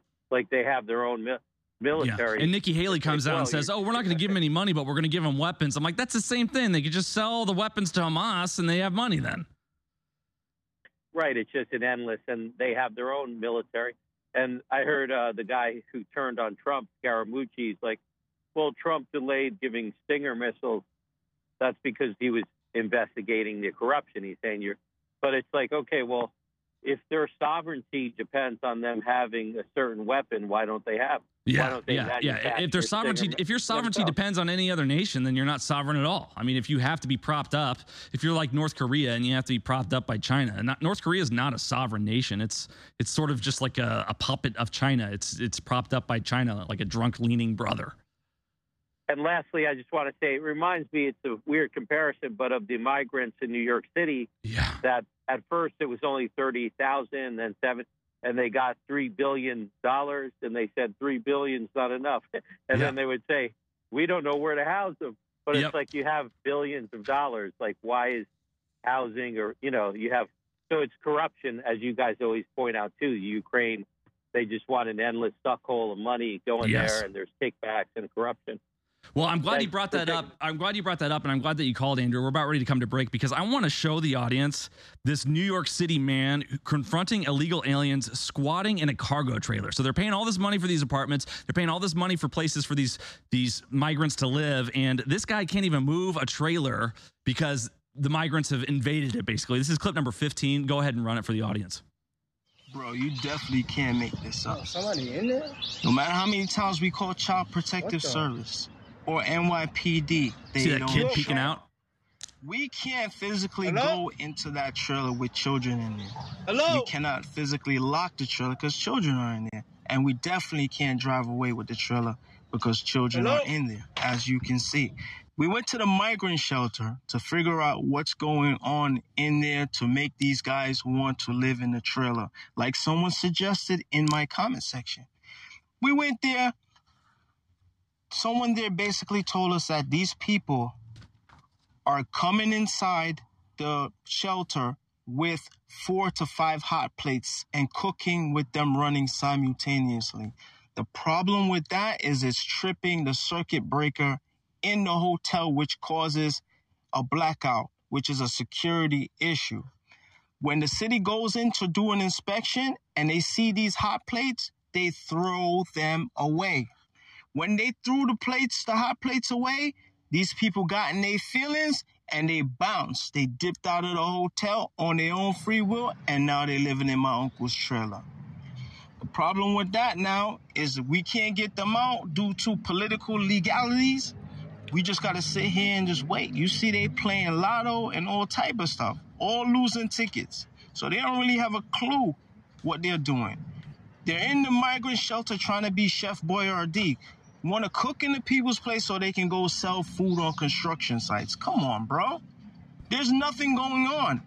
The people in the, the shelter told us that they're living like kings. They got cable TV, rec room, video games, people coming for counseling, all type of stuff that the homeless do not get. Come So, absolutely fascinating stuff going on there. Now, we're going to come up to a break in about 40 seconds. I'm going to take more calls for the rest of the hour after the break. I especially want Evan, the evangelist, to stay on the line because I want to take his calls after this break. But in the meantime, make sure you visit InfoWarsStore.com because I believe today is the last day of the New Year's special. You can get game changing New Year's specials from InfoWars, which are here for one more day. Get up to 60% off plus free shipping and double Patriot points. Make sure you also call in 877-789-2539. And while you are shopping on InfoWarsStore.com, consider going to X.com and tuning in to Alex Jones, who is currently on a space sponsored by Real America's Voice and moderated by the great Jack Posobiec. Visit InfoWarsStore.com right now and be the reason we are still on the air. God's people are wide awake. They are trying to take away our freedom. We are winning this fight right now for the hearts and minds of the world. What we have is a fight between good and evil. This X Space is live right now. Are inviting you Check it out on Alex American Jones' Town Hall session. X account at Real Alex Jones. You should be able to tap in and see what he is saying, what's going on. A great conversation there by Real American Voices hosting. Good stuff right there. Right out of the gate now. I do want to start taking more calls. Feel free to call in 877-789-2539. The board is lit up. I'm going to try to get to everybody's call if possible. Sometimes I do have great callers and I get carried away with one caller when it's interesting. But we're going to start off the gate, out of the gate with Evan, the evangelist from Los Angeles. Evan, what are your thoughts on the, some of the comments that I made about cousin marriage in Yemen? Hey, let me start by saying you do a great show, Thank you. and and I'll tell anybody that's listening if you can't say amen, say ouch, Yeah. because you're you're pointing out the Muslim population marrying their what first, second cousins. I don't think there's anybody else on earth marrying the first or second cousins, and I might say that's probably the definition of being uncool. Is having so few women like you that you have to marry your cousin. Well, they almost do it So- as like a cultural practice. Like, hey, somebody's got to take care of my cousin. Well, I'm going to do it. Yeah, but that's also what happens when girls don't like you. Yeah. And you can say, you know, if you don't marry me, you go to hell. It's similar to what the uh, Mormons did. They would say, hey, if you don't marry me, you go to hell. That's a really good way to get girls to like you when you're really kind of uncool. Yeah. Um, Hey, let me point out that I took X2 iodine. I started taking that stuff. The best iodine I think I ever found is what you guys are selling. When did you start taking And it? I, about four years ago, I had high blood pressure and I was on blood pressure medicine. Mm-hmm. And I started eating a little better, but my blood pressure stayed high. And when I took X2 iodine, after about three or four weeks, I think my body detoxified of a bunch of metals and stuff that my body was storing. And my blood pressure came down to perfect level. And I tell people the only thing I did was X2 iodine. And even though I do think all your other products are good, I recommend to anybody that they start with X2 iodine because it detoxifies your body and kind of kicks your natural DNA in, into uh, into full you know full force. So in my in my life, I found X2 iodine the best. I tried other iodines and they didn't have the same effect. But so X2 iodine, I really wanted to point that out just to be a blessing to people. Hey, let me point out, Chase, that you do a great job, and what you're pointing out is amazing. But you know, as an evangelist, I'm evanevangelist.com. I preach the gospel. I t- I've went to like 40 different churches in the last year and a half. And I noticed one thing I really want to let everybody- know that might be a Christian out there. That one of the signs of the end times is that churches would stop preaching that Jesus was coming back. Mm. And and that's one of the signs of the end times is that they would say, "Oh, you've always been saying Jesus was coming back." And I went to enough churches, Baptist churches, evangelical, a bunch of different churches, and almost none of them preached that Jesus Christ was coming back. So that part of the Bible, about 25% of the Bible saying Jesus is coming back, seems to be foolishness to them. And the Bible says not don't add to the Bible and don't subtract. Well, most preachers are essentially taking a sharpie to the Bible and cutting it out because 25%, if you look at, you know, Jeremiah, Daniel, Revelation, it talks more about the time we live than the Mm. time that the disciples lived. So the sign of the end times is that they would stop preaching that Jesus was coming back. And I believe, I mean, I'm not getting a lot of high fives for saying this to every church I go to. They just give me a look like I'm an alien. But I said, you know, prophecy is in the Bible, but yet, it really, the, the, the statistics show about 95% of all Christian churches in the United States don't preach prophecy. Yeah. And and I have a, a some websites like I say, Jesus Christ Worldwide Ministries, EvanTheEvangelist.com. I get people from Pakistan and Afghanistan telling me, "Wow, thanks for your ministry. These are the end times." But people in America, I get very few uh, emails. Well, keep doing what you're doing, man. keep Ameri- turning the perverts into converts. Speaking of second coming of Christ, let's hear what Mark in Canada has to say because I do see on the board that there was a caller that actually wanted to call and talk just about that. Go ahead, Mark. Uh, I'm from San Jose. but Are you there? Yes. Okay. Uh, before I start, I would like to mention on your search for flat Earth, I was listening to this Jewish guy on the Stu Peters Network, and if you go to flatearthdave.com, he'll give you a lot of, you know, information on your quest. Thank you. Yeah. So um, anyway, uh, in the Olivet Discourse, Matthew 24, Mark 13, Luke 21, uh, Christ has asked two questions. Number one, when's the temple going to be destroyed? Number two, when uh, are you going to come back in the end of the world? And primarily, uh, the question was answered nine out of ten times of, about the destruction of Jerusalem. The only thing that he said about his return was uh, the powers from heaven will be shaken. And if you go to Romans 13, those are the higher powers that are ordained of God to uh, protect, you know, the citizens from invaders, you know, close the borders and get rid of the rapers, the robbers, the pedophiles, and the murderers, and so on, right?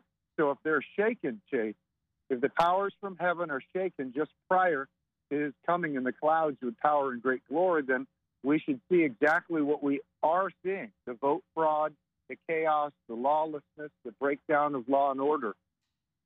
Yeah. Because, uh, You know, do you think do you think that people worry too much about the second coming? And the reason I ask this is it, it's got a biblical standpoint. So the the first thing is Jesus said that the end will come like a thief in the night. The second thing is Jesus said, "Worry not for tomorrow, because today has enough troubles of its own." Shouldn't we just be focusing every day on trying to be good Christians rather than trying to figure out when the end is going to come? Yeah, I guess I'm an escapist at heart. I just Yeah. want Jesus to come back, you Me know. too. And uh, Me too.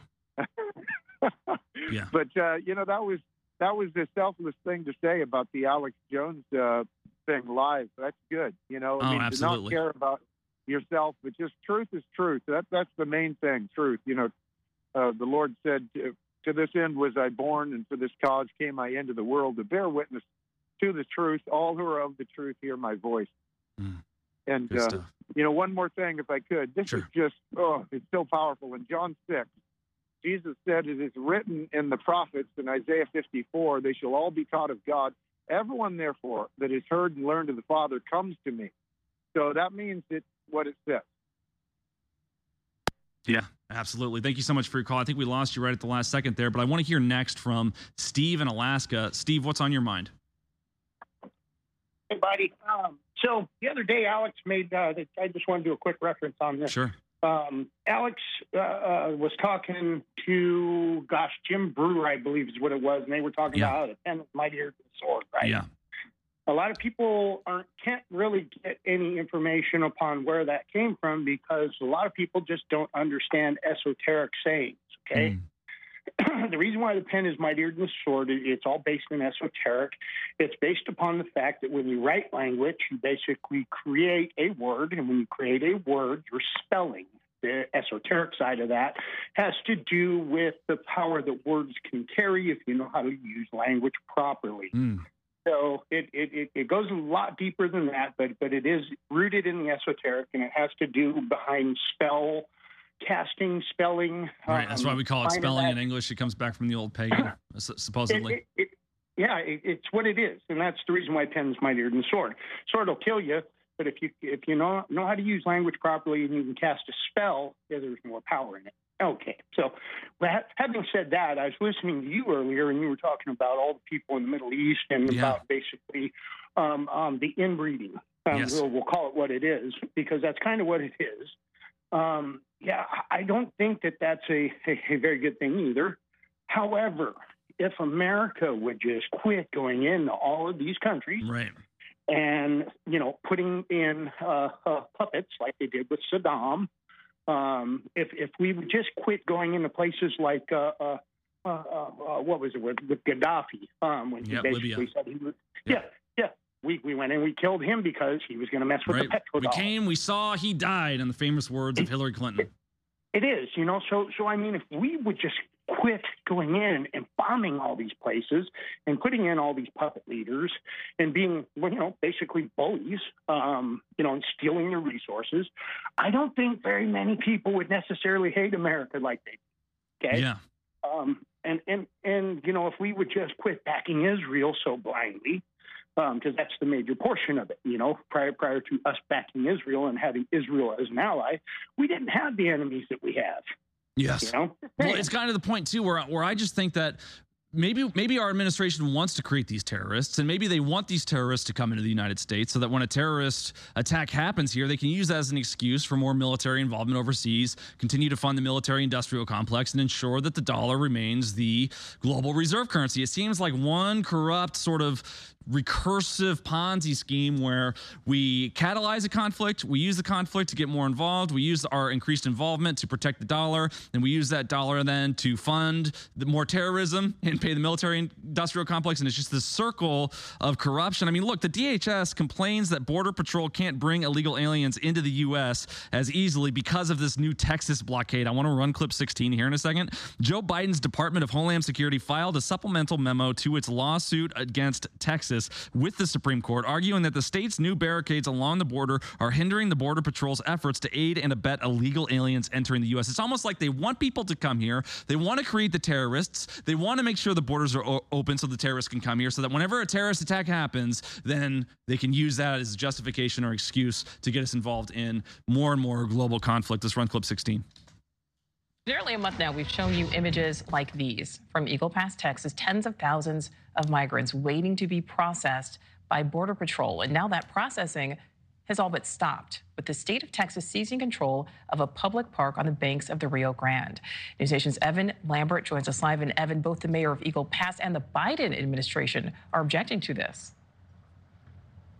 Nicole, the Department of Justice responding in a filing, a new filing to the Supreme Court, saying that Texas taking over that park in Eagle Pass prevents them, Border Patrol, from being able to patrol and surveil the border. They also say that it creates risk not only to migrants, but also to Border Patrol agents. Here's the area that we're talking about some 2.5 miles along the U.S. Mexico border in Eagle Pass. It encompasses some of the existing border wall and a public boat ramp that Border Patrol uses to access the Rio Grande. This is what it looks like today fences, military equipment, and National Guardsmen keeping Border Patrol out of the area that they normally work in to process migrants and surveil the border. In an overnight filing to the Supreme Court, the Biden administration argues, quote, Texas's new actions demonstrate an escalation of the state's measures to block Border Patrol's ability to patrol or even to surveil the border and be in a position to respond to emergencies. This court should vacate the injunction pending appeal in order to restore Border Patrol's access to the border it is charged with patrolling and the migrants it is responsible for apprehending, inspecting, and processing. They are taking full control, custody of Shelby Park. And that's Eagle Pass's mayor, Rolando Salinas, showing the blockade by the Texas National Guard in a Facebook Live and saying this isn't something the city wanted. He said the state did this without permission and that the city attorney is looking into it. But in a response from Governor Greg Abbott's office, a spokesperson said, quote, Texas is holding the line at our southern border with miles of additional razor wire and anti-climb barriers to deter and repel the record high levels of illegal immigration invited by President Biden's reckless open border policies. Now, it is not clear if the Supreme Court will weigh in and order Texas to get out of the way here and let Border Patrol, the federal government, get back to that area in Shelby Park. But again, we are seeing a battle between the state of Texas and the Biden administration over immigration. Nicole? Yeah, that battle. Yeah, so you see uh, there. The federal government wants these people to cross the border. They want terrorists to exist. They want them to come here. They want terrorist attacks to happen here so they can use that as an excuse to do things like the Patriot Act, subjugate the American people, and simultaneously get us involved in an international way in war everywhere, anywhere that it needs to be done. Let's hear from Zane in Oklahoma. Zane, what is on your mind? Hey, Chase. Thanks for taking my call tonight. Uh, I want to bring attention to the Schumer Lankford border deal that's, uh, I believe, supposed to be put in text this week. It's a total uh, sellout of America. And like you just said a moment ago, they're literally just trying to get terrorists in here. And Mm-hmm. essentially, I think it's the, the great replacement theory that's going on. Yeah. Um, but essentially, what's outlined in this, I mean, they're trying to give work permits for every illegal alien released to custody, 5,000 migrants per day. So, I mean, what 300,000 came in uh, in December, so you're going to cut it down to 150,000. It really what we need to do is just de- like militarize the border and, and and shut it down. I mean, our sovereignty is being destroyed Yep. day by day. And what really angers me is the fact that people are so emotional about the issue. I mean, when you talk to the American left, they just they don't understand what it takes to run a country. And I live here in Oklahoma, so I'm going to be calling James Lankford on Monday. I'll email him, and I my call to action to everybody here listening is just take action and, and, and tell these people that we need to we need we need a country back. Absolutely. 100% we need our country back. And I don't know what to do. I mean, it seems to me that the whole reason the Second Amendment exists is so that the people could protect the border from an invasion. And I'm not advocating for violence or anything like that, but I just can't believe that our founding fathers wouldn't support volunteers going to the border and stopping military aged men by themselves from crossing the border every single day by the thousands. I mean, but we're paying for it and we're suing states at the federal level. They're suing states for coming out and doing something about it. They're tearing down blockades that we put in the water because it's a safety risk. The, the illegal migrants might drown. And it's like our government loves protecting the rights or fighting for the rights or well being of every single person in the world except American citizens. They want to fight so hard for Israelis. They want to fight so hard for the Afghans. They, they want to fight so hard for the Iraqis with Operation Iraqi Freedom. They want to fight so hard for the Ukrainians or the Taiwanese. But then when push comes to shove and the Americans are struggling, whether it's because of chemicals being released into the atmosphere from train derailments in East Palestine or 60,000 pounds of ammonium nitrate disappearing from trains on their way to California. They don't want to do anything about it. When Americans are struggling because people are swarming across the border by 12,000 a day, over 10 million since the onset of this administration, they don't want to do anything about it. When you have property that is being occupied by illegal migrants and you can't move your trailer or do your work or you can't get an apartment because the migrants have taken it all over, your kids can't go to school because the school is housing migrants and your kids are forced to stay at home and you have to figure out how to get a babysitter because your kids remote learning now because your property taxes are funding a education facility that's housing illegal migrants and then they're shutting down the school after the migrants leave and they're saying it's because of overdue protections or overly cautious protections because of the high winds in the area. When really we know it's because they're combing through the schools to make sure no dangerous chemicals or materials were left behind like weapons and drugs I don't know what we're supposed to do. I mean, when are the people going to rise up and do something about it? When are people going to go to the border and actually say, no, you can't come into this country? I am stopping you. I am a citizen. I know that my government disagrees with me, but this is my country. When is that going to happen? I have no idea.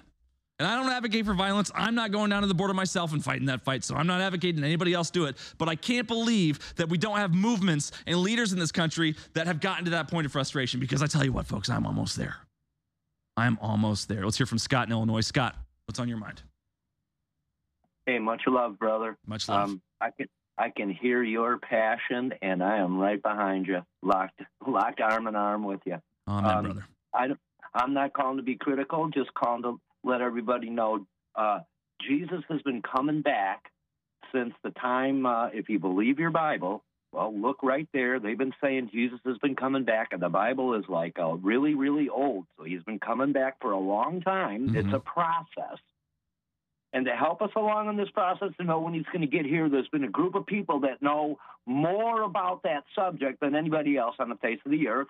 And that's a group of people called the sons and daughters of Issachar. Mm. And the sons and daughters in Issachar, of Issachar, they operate – subject to the Holy Spirit. So if everybody wants to know when Jesus coming is coming back, and I'm telling you, it's not for a long time. Give it a hundred years. There is so so many awesome things that uh, the creators are about to do, and, and justice is coming. Don't give up. Justice is coming. I love you guys. I got the X2 on the table resupplied. I got body ease. Alex Jones was right. I'm out of here, bro. Amen. Much Thank love. you for your call. I appreciate you, Scott. Let's hear from Travis in West Virginia. Hey, What's up? How you doing, buddy? Good, man. Thanks for calling. What's on your mind? I just, I'm just wondering when this, the country, the shape the country's in, it, the American people, it's our government's done it. We're, we're over the government. I mean, when, when are we going to stop? How far, how far are we going to let this go? I, I don't our country's being invaded. We're watching it be invaded, and mm-hmm. we're complaining about it. We we know the people sitting in the White House right now stole the election. We know that they're illegitimate. We know they're there illegally. Yet we're complaining about it. Yeah. And and we're depending on Trump. Now let's yeah. say Trump, everything goes perfect. Trump yeah. wins, gets in there does his thing for four years. After that four years is up, then these people will sort of pick up where they leave off. Well, and it's I not mean- just the border. It's not just the border that's struggling. And I want to show the audience clip 11 here before the end of the show. So get that ready, please. But everything about our civilization and our society seems to be crumbling. We saw the train derailment in East Palestine. We see the ammonium nitrate that disappeared. Obviously, that chemical can be used for explosives. We see our border wide open. We see our roads just in a terrible state. If you look at any footage of San Francisco or Chicago or New York City or any of these leftist institutions, you see homeless person after homeless person. You see 100,000 deaths every single year from fentanyl overdoses, but we love China so much. We see constant conflict and war and civilians and citizens struggling, dying all over the world because of our globalist policies. We see bombings after bombings, attacks after attacks. We are totally being compromised. I mean, let's just see clip 11 here. Airline safety is off to a bad start in 2024 thanks to the Biden admin policies. I said on Twitter years ago that we're going to begin seeing issues with our airlines because they cut costs so much during the pandemic because they were struggling so badly and nothing was done about it. So this is from Tokyo. This is clip 11. This mirrors this recent revelation about the MAX 8 issue with its emergency doors flying off. We're going to start seeing the literal collapse of our society, just as we see these planes collapsing and exploding. Show the audience here. Clip 11. So this plane lands. I think a lot of the people on the plane might have been all right, but it's it's literally on fire. I mean, big time on fire for the sake of the listeners. They try to put it out. So, as a commercial pilot, I'd hope the new year would usher in a new wave of renewed sanity, according to this article, safety and a brighter future for my industry. But sadly, just a week or so into 2024, the industry is off to a horrific start. You can see more at Infowars.com on this article. But this is just the beginning of what a failing society looks like.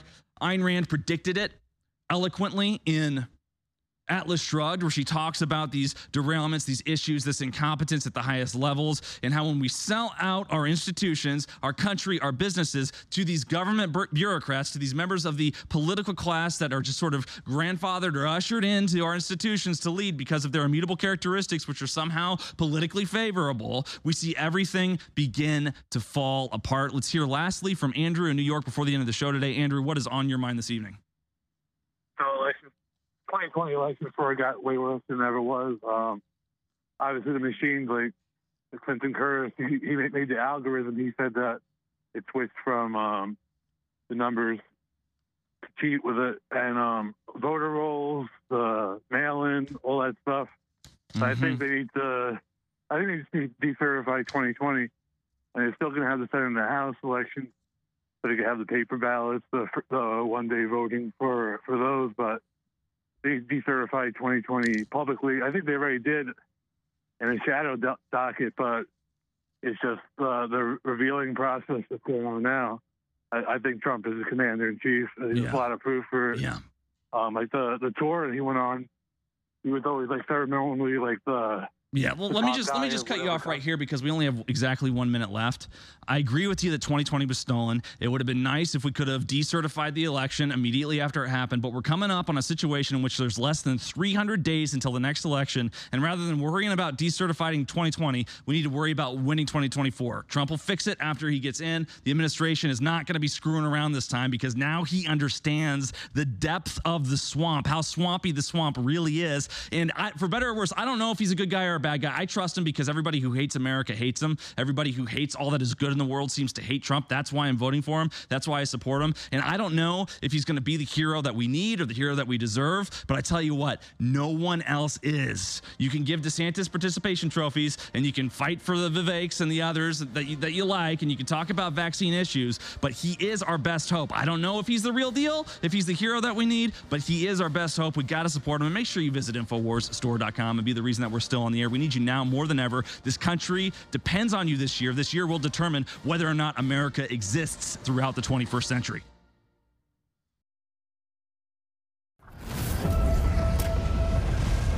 While other networks lie to you about what's happening now, InfoWars tells you the truth about what's happening next.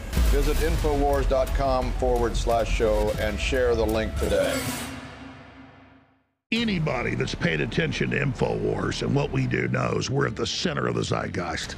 We literally beat ourselves to death to be as accurate as we can, unlike the corporate controlled dinosaur media that lies on purpose. While they're lying to you about today's news, we're telling you the truth about what's coming next. So I am fully focused on being as accurate and researched and truthful as I can and letting the chips fall where they may. So when I bring you a product, and all our products are incredible, and I tell you it's game changing, and quite frankly, you should be careful. You can take it to the bank. I want you, particularly those on the fence that never got the product at InfoWarsStore.com, to go to InfoWarsStore.com. And I want you to get foundational energy. You can take X2, the cleanest iodine out there, goes right in your cells, takes two weeks to kick in on average, and then you're sold and it's great. And it's, it's, it's same level as this with cellular function. But this is the missing link. This is the breakdown product. Most people's cells have problems doing it. Some people have major problems doing it. But methylfolate is the breakdown of folic acid. And then you give it B complex that's organic, it supercharges it like nitrous oxide in a funny car or a drag racer. So this is already all the rage. I'm sell you methyl folate, but this has the B complex. It's the highest quality, and it funds the info war. So you can buy methylfolate somewhere else, and it's great. but this funds the info war, so it's a 360 win. Get your foundational energy and experience it, and be careful. Only take one at first. I took one today. I'm climbing the walls for the last 10 hours. I'm shooting this ad at night. I mean, uh, it's because it, it, it's not a stimulant, folks. It's it's cellular energy. You add stuff like Turbo Force or X2 or stuff to this, it's crazy. Get your foundational energy with B Complex now at Infowarsstore.com, and you will not be disappointed.